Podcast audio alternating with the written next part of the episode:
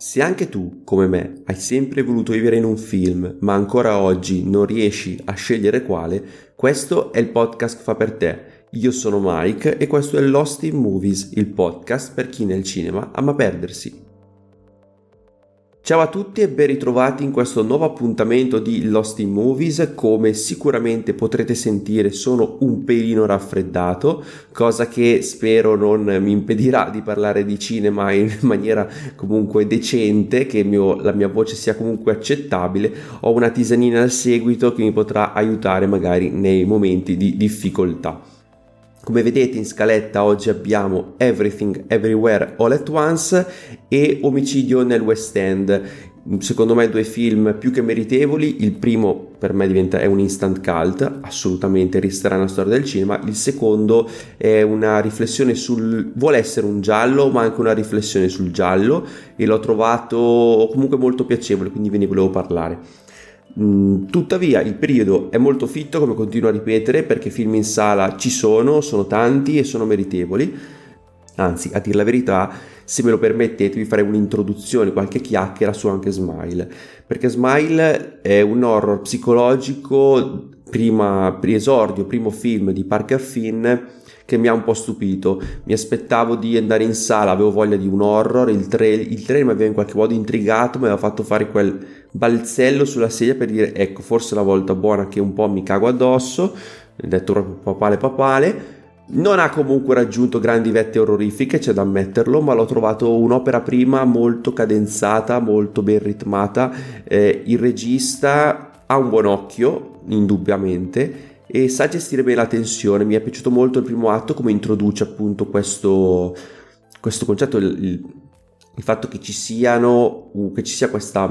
maledizione, questo demone che si impossessa delle, delle, di alcune persone un parassita e queste iniziano ad avere delle allucinazioni, iniziano a vedere persone che le stanno attorno con un sorriso inquietante bellissima l'idea di utilizzare il sorriso non più come gesto eh, piacevole comunque per introdurre qualcuno a una conversazione o, o, per accogliere qualcuno in maniera appunto gradevole, in maniera accogliente, ma al, invece l'opposto per inquietare, per trasmettere appunto un senso di paura, di, non di conforto, tutt'altro.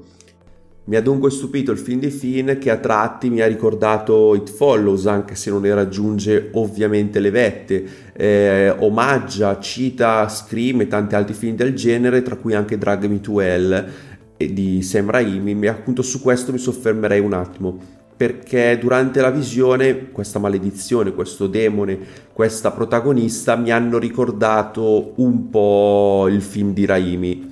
anche nel suo svolgimento. Infatti, più andavo, andavo avanti, più pensavo come la chiudi. Me lo fai stile sequel, me la fai tutto finirà bene, tutto finirà male. Non, come la vuoi chiudere, mio giovane Finn? Fammi, fammi vedere il tuo colpo di genio. E invece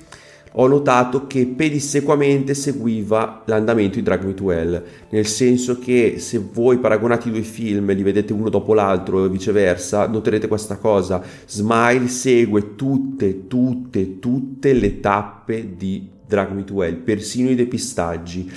Non è un difetto, nel senso che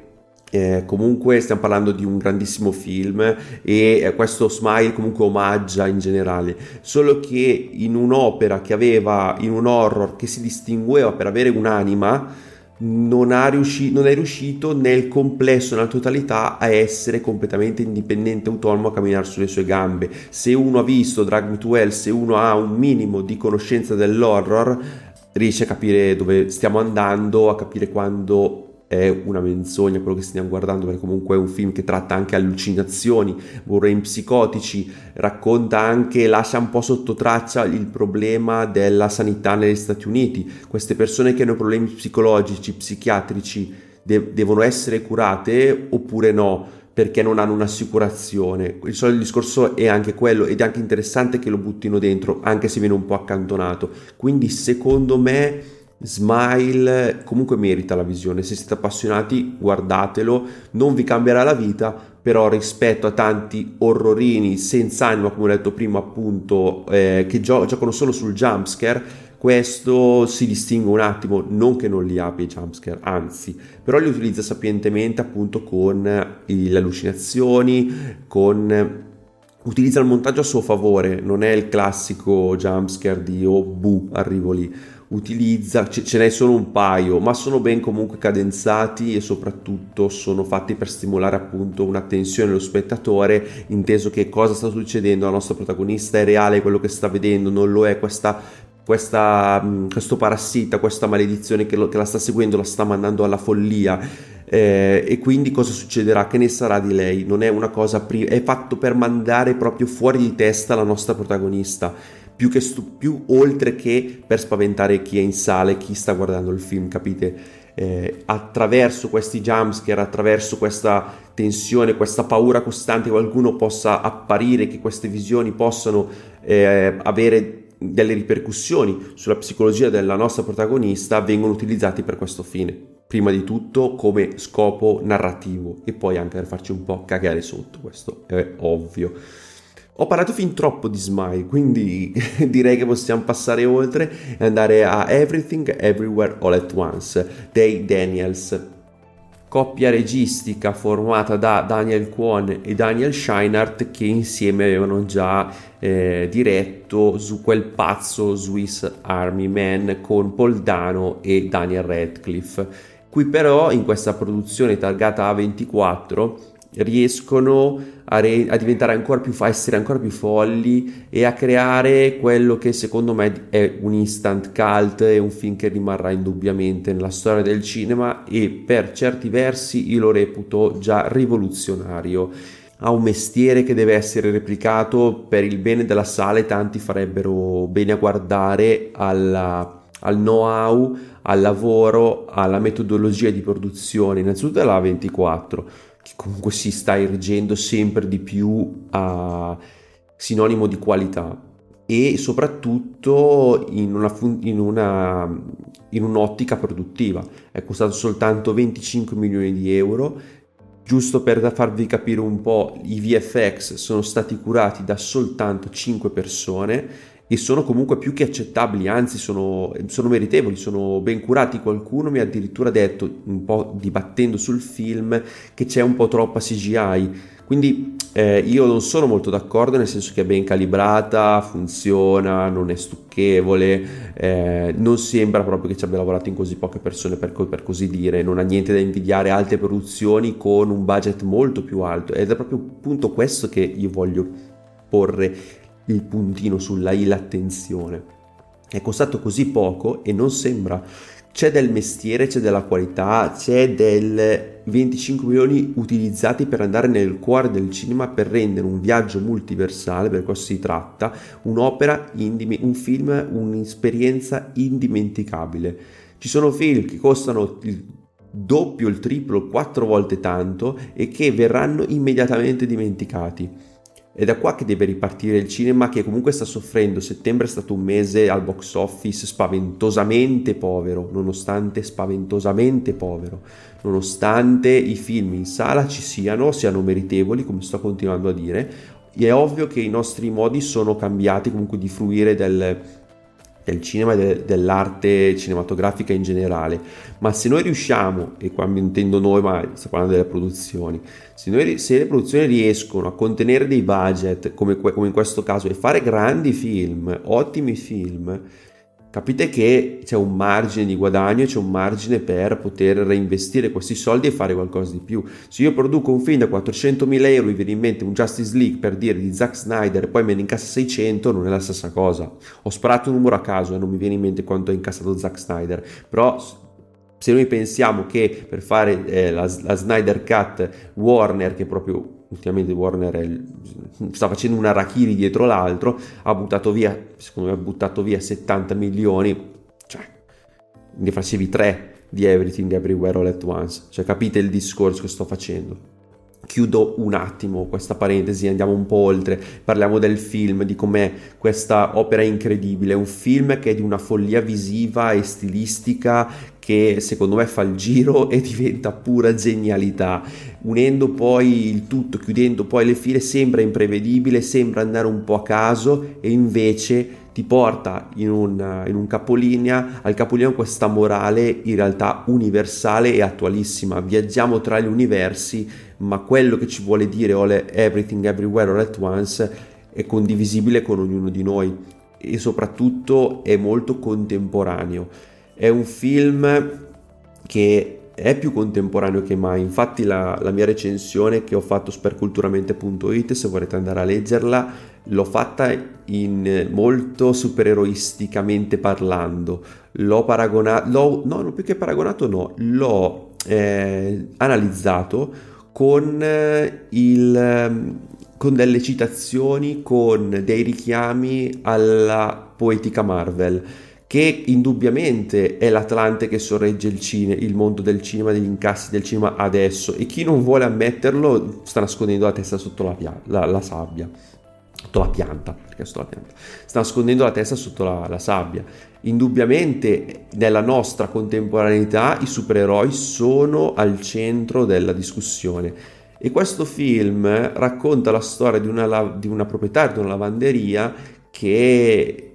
non, non, non è contenta della sua vita, vuole desidera, desidera qualcosa d'altro. Non ci viene mai detto apertamente, ma quando lei potrà vedere squarci di altre vite, in cui vite più felici, vite in cui magari era ricca, famosa, sapeva cucinare, sapeva fare tante altre cose, desidera quelle vite perché noi desideriamo essere qualcosa in più. Noi andiamo al cinema a vedere i film supereroi, qua mi ci metto dentro anche io comunque, perché funzionano? Perché noi vogliamo essere comunque vedere l'eroe che alla fine riesce a vincere. Non vogliamo eh, vedere l'ennesimo dramma di questi tempi che ci mette ancora più ansia, che ci trasmette. Noi vogliamo essere rincuorati. E cosa c'è di meglio di pensare di fuggire dalle nostre vite con, eh, tramite la fantasia. Il cinema, tra virgolette, serve anche a questo. Mi viene in mente anche Paolo Sorrentino con il suo bellissimo È stata la mano di Dio quando dice io voglio fare cinema perché la realtà è scadente mi piace il cinema perché la realtà è scadente ed è vero, la realtà è scadente, ma è il nostro universo ed è questo il concetto, questa la morale di Everything Everywhere All at Once. Ma come ci arriva a questa morale? Raccontandoci la storia di eh, Evelyn, che è interpretata splendidamente da una Michelle Yeoh che eh, già sapevamo essere stra- strabiliante nelle, nelle arti marziali, nelle scene action, ma qua si adatta praticamente a qualsiasi contesto eh, e di questo ne parleremo più tardi. Evelyn gestisce una lavanderia gettoni con non pochi problemi, districandosi tra una vita familiare che è basata sul non detto, non ha un rapporto col marito, non ha un rapporto con la figlia, perché lei semplice, non ha un rapporto con i suoi clienti e con il padre, eh, lei ha in, questa, in questo piedistallo un po' di egocentrismo nella quale non ha tempo di ascoltare gli altri, non ha tempo di ascoltare la figlia che, e vuole imporre un po' il suo pensiero come il padre faceva con lei. Questo perché lei è completamente presa e affaccendata dalla gestione della lavanderia, dal fisco che le sta col fiato su, sul collo e lei non ha tempo, non ha, non ha voglia nemmeno di perdere tempo a ascoltare gli altri, è molto rinchiusa nella sua bolla. Un giorno però, proprio mentre stanno andando dall'esattrice delle tasse, interpretata da una Jamie Lee Curtis un po' sovrappeso e comunque un po' lasciata andare, un po' eh, la mediocrità fatta persona, mettiamola in, questo, in questi termini, eh, il corpo del suo marito, il suo gentilissimo Amond, che però nel, molto docile, lui tende mai a non offendere gli altri, eppure in mano delle carte per il divorzio perché non sa più cosa fare e il corpo di Amond viene temporaneamente occupato da una differente versione di lui, di, di lui eh, proveniente dall'Alphaverse, che è quell'universo parallelo nel quale Evelyn e Amond hanno appunto ideato il salto verso, cioè la possibilità di viaggiare attraverso i multiversi per andare appunto a vedere scorci di altre vite e soprattutto per prendere le abilità, prendere in prestito le abilità delle altre versioni di se stesse e fa questa cosa, e Alpha Amond contatta la Evelyn del nostro universo perché c'è una pericolosa entità malvagia che minaccia l'intero multiverso e quanto pare la nostra Evelyn è l'unica che può fermarla.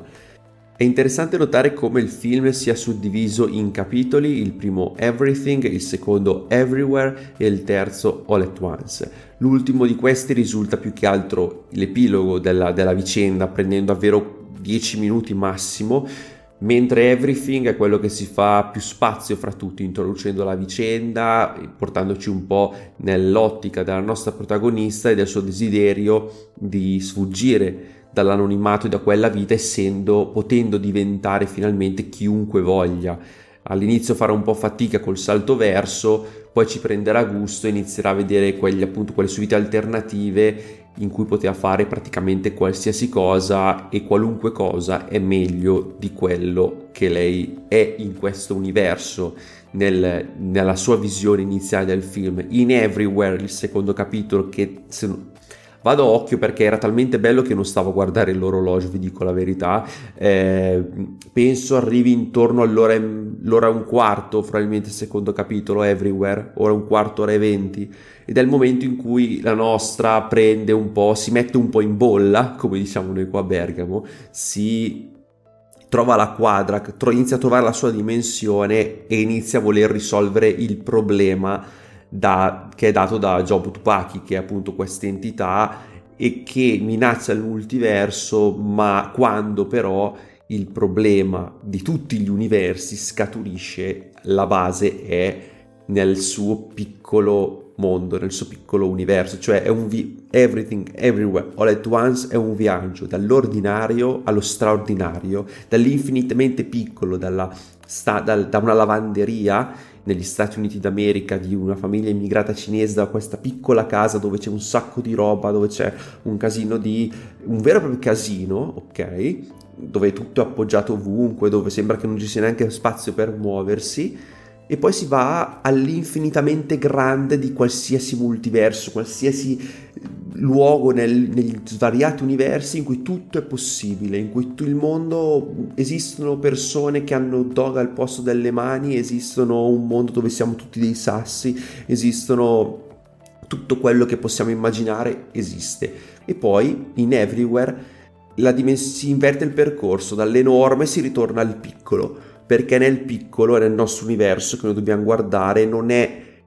quelle, quelle fantasticherie, la sliding doors o quei what if che, a cui noi dobbiamo eh, porre l'attenzione, noi dobbiamo guardare a quello che abbiamo a fianco, a quello che impreziosisce le nostre vite cambiando un punto di vista non nel senso tutto fa schifo, nulla è importante, come dirà Job Tupaki, nel suo desiderio di annientare completamente l'universo, ma rigirarlo in un niente importante, quindi siamo gentili con tutti, cioè nel senso siamo qua, niente importante davvero, se non cosa, se non il fatto che siamo tutti vivi qua e quindi siamo gentili gli uni con gli altri, che è il grande messaggio anche di Waymond, un uomo che interpretato tra l'altro da Jonathan Kikwan, che siamo felicissimi di rivedere, che ve lo ricorderete sicuramente nei Goonies e in Indiana Jones il film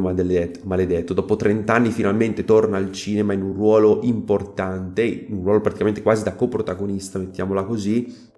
e il suo personaggio è un uomo così gentile,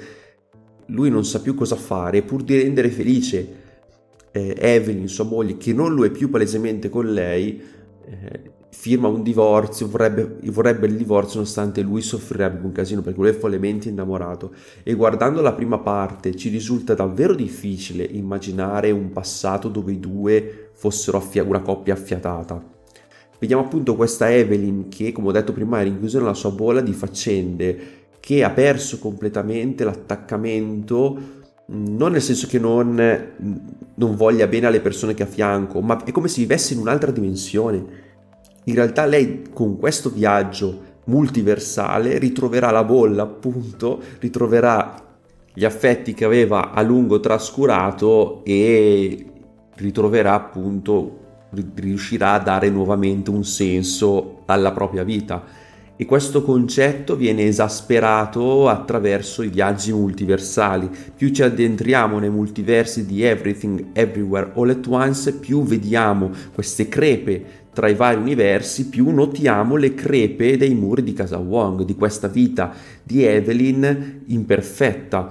e non lo notiamo soltanto attraverso poi quel desiderio appunto di distruggere tutto attraverso un bagel buco, ne- buco nero, scusate, che secondo me è un'idea geniale, geniale, bellissimo, il personaggio di Job Tupaki, ma soprattutto lo notiamo attraverso il desiderio di Evelyn di restare ad ammirare quelle vite alternative a cui poteva ambire Alpha Amon infatti dirà durante il film che negli altri universi lei è capace di tutto perché in quell'universo lei è incapace di tutto. Eh, quello che, quella che noi vediamo è proprio l'Evelyn del, del fondo del barile. Quella è la Evelyn che tra tutte ha avuto una vita più complicata, più difficile, più irrealizzata. Ma questo non vuol dire che la sua vita non sia importante, anzi lei è la chiave per salvare il multiverso ed è proprio questo il concetto.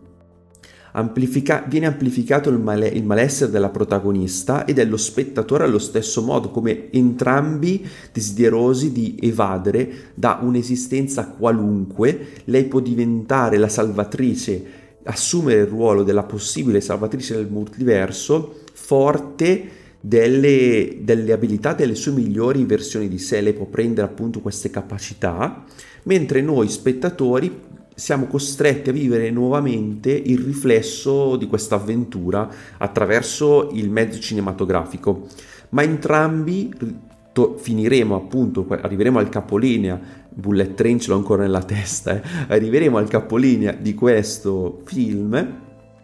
con un attaccamento diverso alla nostra realtà. È come se osserviamo l'infinitamente, le, tutte le nostre infinite possibilità per tornare poi a riapprezzare in realtà quello che abbiamo qui.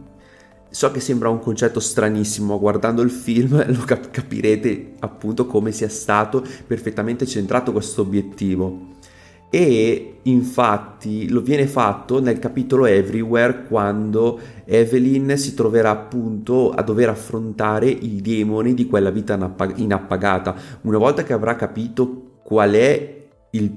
la minaccia multiversale, il perché è nata quella minaccia, e ora ovviamente non ve lo spoilerò assolutamente, lei dovrà tornare a confrontarsi con quel fallimento del suo universo di, di provenienza. Perché se c'è una, un comune denominatore a tutti i multiversi è la presenza di Waymond. Noi sempre vediamo un mondo dove Waymond e dove loro due stanno insieme, quindi il destino di Evelyn, di Waymond e di Jobu Tupaki è strettamente collegato e interconnesso fra di loro Dunque il problema macrocosmico multiversale in realtà ha una soluzione molto minimalista, molto nel piccolo, bisogna andare alla base, capito quello che intendo? E quindi lei dovrà tornare a affrontare le, i problemi di quella sua vita terrena che ha sempre vissuto. Durante la recensione di culturalmente.it appunto ho usato la citazione di Thanos che per me torna alla perfezione. Quando Thanos in Endgame si vede arrivare Iron Man, Capitan America e Thor, prima di affrontarli dice non potevate sopportare il vostro fallimento e dove vi ha condotto? Di nuovo da me. E questa è una frase che calza a pennello per il film, perché Evelyn in qualsiasi universo lei decida di guardare ed è migliore e magari decida di restare e la sua mente verrà definita debole quando lei propone questa cosa no io voglio stare qua in qualsiasi universo lei comunque voglia sfuggire non riuscirà mai a scappare dai suoi reali problemi. Lei prima o poi dovrà affrontare quelle difficoltà che, però, che fino a quel momento aveva lasciato gli aveva chiuso la porta davanti, richiudendosi appunto nella sua bolla, non volendo ascoltare, non volendo affrontarli qualsiasi cosa noi tentiamo di fare, di fuggire appunto la metafora è anche attraverso il mezzo cinematografico. Quando le luci si accendono, noi siamo ancora nella nostra vita e la nostra vita dobbiamo affrontarla. E l'utilizzo del mezzo cinematografico come fuga dalla realtà, come modo per evadere, come eh, il vivere di riflesso esperienze fantasiose nel cui potremmo magari riv- rivederci sognando di essere dei supereroi, dei, dei, dei cuochi, dei cantanti, di diventare ricchi e famosi, di vivere delle emozioni di riflesso, ripeto, di riflesso, che noi nelle nostre vite qualunque, permettetemi di usare qualunque, non potremo mai vivere è un messaggio che viene mostrato nell'interno di Everything Everywhere All at Once anche attraverso le innumerevoli citazioni ad altri film che vengono mostrati appunto qui. E non dobbiamo confondere questa cosa come una mancanza di originalità o semplicemente un omaggio perché onestamente, chi non ha mai desiderato fermare i proiettili come Neo in Matrix e come farà anche Evelyn in questo Everything Everywhere All At Once? Chi da piccolo non ha mai gio- giocato a fare le onde energetiche alla Dragon Ball? O chi non si è mai trovato di fronte a un film o a una serie tv o quello che volete fantasticando di farne parte oppure di portarsela persino fuori dallo schermo. Mi viene in mente anche questa cosa chi non ha mai, io per una cosa che mi ha purtroppo mi, mi ha distrutto l'infanzia, chi non ha mai desiderato ricevere quella letterina di Hogwarts per dire, ok? Questa cosa però è lecita, è doveroso anche farla per certi versi, appunto un po' per eh, uscire un po' dal proprio corpo e è un'esperienza quella del mezzo cinematografico e di leggere, di vivere altre, vivere, guardare tanti film che appunto ci arricchisce e dobbiamo vivere questa pluridimensionalità dell'illusione per arricchire noi stessi, per aspirare a essere una versione migliore di, di, noi stessi, non commettendo però l'errore di utilizzare il fantastico come metro di paragone per le nostre vite, altrimenti è ov- ovvio che sprofondano, cioè io non potrò mai volare, chiariamoci, e o Everything Everywhere All At Once non vi dice siete stupidi se voi pensate che la vostra vita fa schifo perché non volate, non sto dicendo questo, però il fatto che viviamo in una società contemporanea che ci dice che sempre siamo speciali, che noi siamo quelli che abbiamo l'X Factor, che noi abbiamo qualcosa, porta in noi un sentimento di imperfezione che ci porta a far sprofondare la nostra realtà nell'abisso, quando in realtà non è così magari sarò noioso e io so che ritorno sempre a questa cosa del cellulare, del fatto che quando noi ci guardiamo attraverso il nostro stesso telefono non appariamo nemmeno per quello che siamo in realtà, continuiamo a filtrare nostra, il nostro essere appunto aggiungendo filtri, modificando le nostre foto, cercando di essere sempre qualcosa in più di quello che siamo nella realtà, sempre una versione migliore o sempre comunque un qualcosa di diverso come se non ci accettassimo mai davvero per nostra, eh, il nostro essere normali. E se la società ci dice che per contare qualcosa dobbiamo essere ricchi, famosi, avere un sacco di follower e bla bla bla, quello è un problema della società, non tuo, non nostro. Noi dobbiamo comunque essere grati per quello che abbiamo, non dobbiamo guardare ai follower che ci mancano, alla fama che non abbiamo, al lavoro che non abbiamo, dobbiamo guardare alle persone che abbiamo a fianco, alla nostra famiglia, perché qua questo film torna tutto sul concetto di famiglia, dobbiamo guardare agli affetti che abbiamo, perché quelle sono le cose importanti, non quello che non abbiamo, non quello che non possediamo, dobbiamo rivendicare un po' il nostro diritto a far schifo, come diceva la Giroud e Everything Everywhere All at Once ci suggerisce dunque di guardare un po', di tornare un po' a sentire le cose, senza pensare al multiverso delle possibilità che potevamo avere, delle vite che non abbiamo vissuto. Ed è un'opera secondo me indubbiamente stordente, ti sballottola di qua di là in questi universi. Se devo trovarci un difetto è un pelino troppo lungo, nel senso che alcune sequenze, alcune scene sono un po' esasperate, mi viene in mente tipo il momento dei sassi che all'inizio ho riso un sacco, però poi a un certo punto ho detto sì ok ma anche un po' meno, inizi a durare un po' troppo, quindi magari certe cose andavano un po' snellite, un 5-10 minuti in meno non avrebbe guastato, anche perché verso il terzo atto un po' iniziamo un po' a sentire il colpo, 2 ore 20 forse sono un po' tantine, fatto sta che è un'opera a mio avviso straordinaria, lo ripeto, rivoluzionaria, unica nel suo genere, eh, in questo vorticoso mashup tra genere gong fu, il genere di comunque di costume orientale, lo wuxia, il melò con delle atmosfere alla Wong Kar Wai che io ho adorato e lì quando mi devi mettere il dramma, mi metti, devi mettere il sentimentale, devi mettere uomo e donna, da, uno di fronte all'altro che parlano del, del, loro stare insieme, delle loro aspettative di vita, e lì mi butti dentro Kar Wai, io allora sto male eh, la commedia anche grottesca, bellissima, un po' l'idea dei tappeti elastici, di fare sempre qualcosa di strambo e di folle per poter attivare il salto verso, la fantascienza appunto questi aggeggini che ti permettono di viaggiare nei multiversi, non addentriamoci troppo sul perché ci sono gli aggeggini, perché lì ci sono anche un buco di trama palese, ma è un film che va vissuto per quello che è. Eh, c'è anche qualche sequenza animata buttata dentro così in questo in questo appunto vortice di, di stili, di, di, multiversi, di universi, di, di stramberie. Non è privo di difetti, appunto, come ho detto, ma siamo di fronte a un film che indubbiamente si fa valere e che ci chiede di aspirare, di pensare in grande, ma ricordandoci di non tralasciare il nostro universo e di essere eroi gentili della nostra realtà di nulla importante, quindi vogliamoci bene, apriamo un po' il nostro cuore e non lasciamoci sopraffare dalle vendette, dai conflitti e dal nostro senso di insoddisfazione. Quando ci sentiamo insoddisfatti è quello il momento di guardare a quello che abbiamo. Ho fatto un po' anche il coach motivazionale in questa recensione analisi di Every, Everything Everywhere All At Once, ma è un film davvero dai temi forti che sembra andare un po' per, sua, per le sue stramberie, ma che poi ti tira fuori quel, quella morale, quel, quel suo significato estremamente centrato ed è un film che io ho adorato e vi invito ad andare a vederlo in sala. Ma passiamo ora a un altro universo, a un altro film che è appunto l'ultimo di cui vi volevo parlare, che è Omicidio nel West End, diretto da Tom George.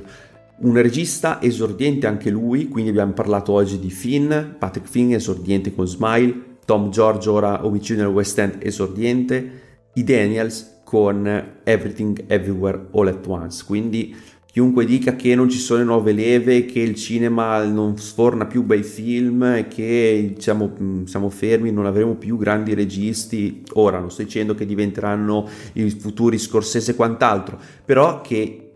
c'è comunque una leva nuova che sta arrivando io sono estremamente fiducioso continuiamo a guardare il cinema e non a dire che è morto visto che purtroppo quella pagina ne sento di queste persone tutte le volte un po' mi incavolo infatti vedete già che il mio tono di voce si è già un po' modificato. Comunque torniamo a Omicidio nel West End diretto da Tom George che ha un cast stellare. Capitanato da Adrian Brody da Sasha Ronan eh, da Sam Rockwell e da Roth Wilson. Diciamo che è un film particolare perché è un giallo, vuole essere un giallo e vuole essere anche un po' una destrutturazione del, del, del genere mostrandone pregi, difetti e cliché. Infatti il film, la sceneggiatura esordisce subito con un una, una, dichiarazione di intenti che ci lascia un po' perplessi, eh, dicendo, assistiamo appunto a questa voce narrante che se non ricordo male è Adrian Brody all'inizio del film, è il suo regista, dicendo, che ci dice, una volta che hai visto un giallo li hai visti tutti, ora sarà introdotto alla vicenda guardando un po' il contesto nel quale avverrà l'omicidio e infatti la camera entra in questo nel teatro Ambassador e ci mostra quello che sta accadendo con la riproposizione, la, l'adattamento teatrale di Trappola per topi, il, il romanzo di Agatha Christie tratto da fatti realmente accaduti e nello stesso momento siamo anche introdotti a quelli che saranno gli indiziati possibili colpevoli dell'omicidio di chi? Ovviamente di quello che sarà il più fastidioso, il più scorbutico, quello che da, stava sulle balle un po' a tutti. E infatti chi è che muore? Il regista interpretato da Adrian Brody e come sempre accade arriverà un ispettore col cappello e il, il, cappotto, un po' disilluso, un po' solitario, per capire chi è stato a commettere l'omicidio di Leo Copernic, appunto il regista che ci lascerà le penne a sto giro. A fianco però troviamo una cadetta, una caretta molto giovane interpretata da Sasha Ronan, si chiamerà Stalker, il suo personaggio, l'agente Stalker, mi faceva sempre straridere come quando ci sono eh, sia l'ispettore che l'agente e il commissario si salutavano agente, commissario, agente, ispettore, commissario. È, una, è, un film che va anche molto sulla commedia, ironizza sugli stereotipi del genere giallo, eh, un po' anche come faceva Knives Out Infatti non è sbagliato paragonare i due film perché hanno in comune molte cose, un po' se Next Out voleva utilizzare il giallo e anche un po' innovarlo, mettiamola così, senza eh, andare troppo lontano da quello che era la radice, il, il, il ehm, gli stereotipi, anche questo, anche questo, del giallo, far riunire tutte le persone al termine, al tavolo per spiegare, l'ispettore che spiega chi era il colpevole, durante la fase centrale tutta la parte di investigazione facendo quelle interviste ai, alle singole persone, ai singoli sospettati. Ecco, diciamo che Omicidio nel West End parte con questi presupposti, vuole far vedere le cose come sempre avvengono, l'omicidio, muore il, il più antipatico, arriva l'ispettore, c'è la fase centrale che secondo me è un pochino la più debole dove si fanno appunto le varie interviste, ma nella parte finale, pam, c'è il colpo di genio, c'è il cambiamento e come un cambiamento che passa per la trasposizione tra cinema, teatro e letteratura. Il romanzo è vero di Agatha Christie ha scritto Trappola per topi, è vero che è tratto da eh, un'opera, da un, un, fatto di cronaca ed è vero che nel, nel teatro Ambassador è stato riproposto giornalmente per anni, anni, anni e anni. Anzi, in realtà è proposto ogni sera a Londra ancora oggi. L'unico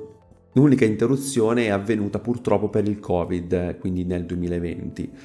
E in questa tra, giocando continuamente tra realtà e finzione, il film dipana anche una riflessione sull'adattamento e la trasposizione appunto del genere, mescolando e dicendo anche che come il mezzo cinematografico può rinnovare un genere molto strutturato, molto eh, stereotipato come il genere giallo. Infatti sul finale è lì che tira fuori un po' il coniglio dal cilindro Michio nel West End perché parte molto bene anche essendo eh, cadenzato con una com- e mischiato con una commedia molto inglese. Infatti è girato interamente a Londra comunque si svolge a Londra ma ha questo umorismo un po' sottile che ti fa sempre un po' sorridere e che passa soprattutto per le battute di Sasha Ronan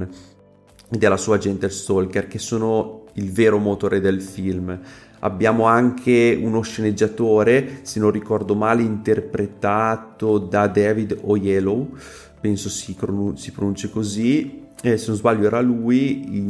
Marvin mi pare si chiamasse il personaggio, che fa delle disamine molto taglienti quando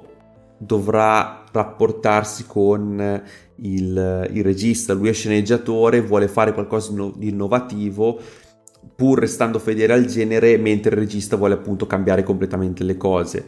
Eh, e da lì l'inizio del loro, del loro attrito. Non è detto, comunque non vi svelerò mai chi sarà il colpevole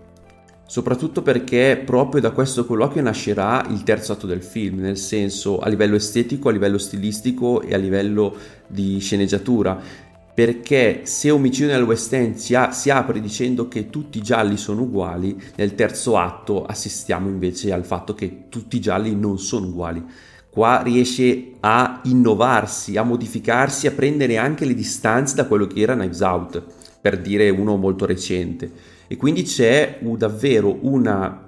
regia e una sceneggiatura molto centrata che vogliono fare qualcosa di nuovo, che vogliono allontanarsi da, Knives Out, da quel Knives Out per dire o a quel genere giallo classico omaggiandolo, appunto, come detto, destrutturandolo, ma volendo essere qualcos'altro, dimostrando che si può fare ancora qualcosa di diverso. E il principale difetto del film comunque quello, è quello di essere un po' troppo Ronan centrico forse, nel suo voler inizialmente rispettare le tappe del giallo ha quella fase centrale di investigazione forse non così ritmata così ben ritmata e per fortuna abbiamo una Sasha Ronan straordinaria che si mangia completamente col suo personaggio scritto benissimo e con la sua interpretazione persino Sam Rockwell.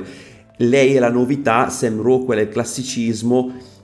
Fra i due che fanno a cazzotti chi vince? Ovviamente Sasha Ronan capito? È proprio il nuovo che vuole, rispettando e imparando il genere classico rappresentato da Rockwell, essere però una ventata d'aria fresca e in questo omicidio nel West End eccelle. Eccelle anche attraverso delle scenografie curatissime, eh, uno dei punti assolutamente più di forza del film e un'estetica che ricorda vagamente eh, Wes Anderson, un po' anche il cast molto numeroso, un po' questi movimenti di macchina molto dolci senza però rimanere imprigionati in quell'estetica simmetrica che ha Wes Anderson.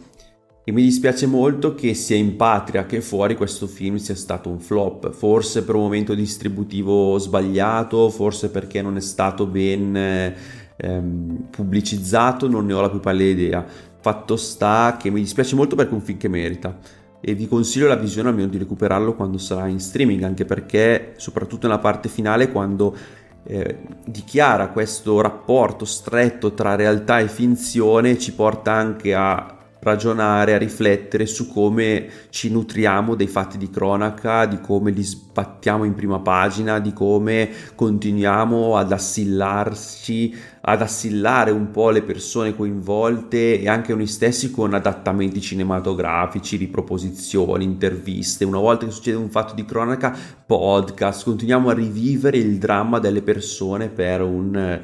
per una foga personale di mangiare un po' il marcio della nostra società. Io non sono un fan in generale delle, di queste cose che vi ho appena detto, non tanto di, di, documentari, podcast che parlano del genere, quindi io sono particolarmente critico sotto questo aspetto perché non, ci, non, non sono un amante. Eh, e quindi il film ragiona su questo aspetto e io, io, personalmente l'ho molto apprezzato perché apprezzo e condivido la morale e il ragionamento che ha voluto fare questo film quindi io gli do quel mezzo punto in più indubbiamente solo per aver parlato di un tema a me caro e che come il film reputo che sia uno, uno dei grandi difetti della nostra società quello di masticare continuamente il dolore altrui e di soprattutto di lucrarci sopra e niente Abbiamo sforato tantissimo, più del solito, quindi direi che è arrivato il momento dei saluti. Abbiamo parlato di tre film oggi per la prima volta, anche se Smile forse è stato quello che abbiamo fatto un po' più velocemente. Spero comunque di avervi stuzzicato, di avervi allietato queste chiacchiere eh, cinematografiche e to- ci troveremo ancora qui, spero settimana prossima, forse con, con Memento lo sto un po' spostando per via delle, appunto, dei film che escono in sala, ma come ripeto sempre il, il momento è fitto. Andiamo in sala perché i film ci sono, oggi ne ho portati ben tre, uno secondo me, ve l'ho già detto, un instant cult e gli altri due che sanno difendersi molto bene. Quindi ci troveremo ancora qua a Lost in Movies a perderci nel, in quel fantastico mondo che è il cinema. Ciao ragazzi, grazie per avermi ascoltato e alla prossima.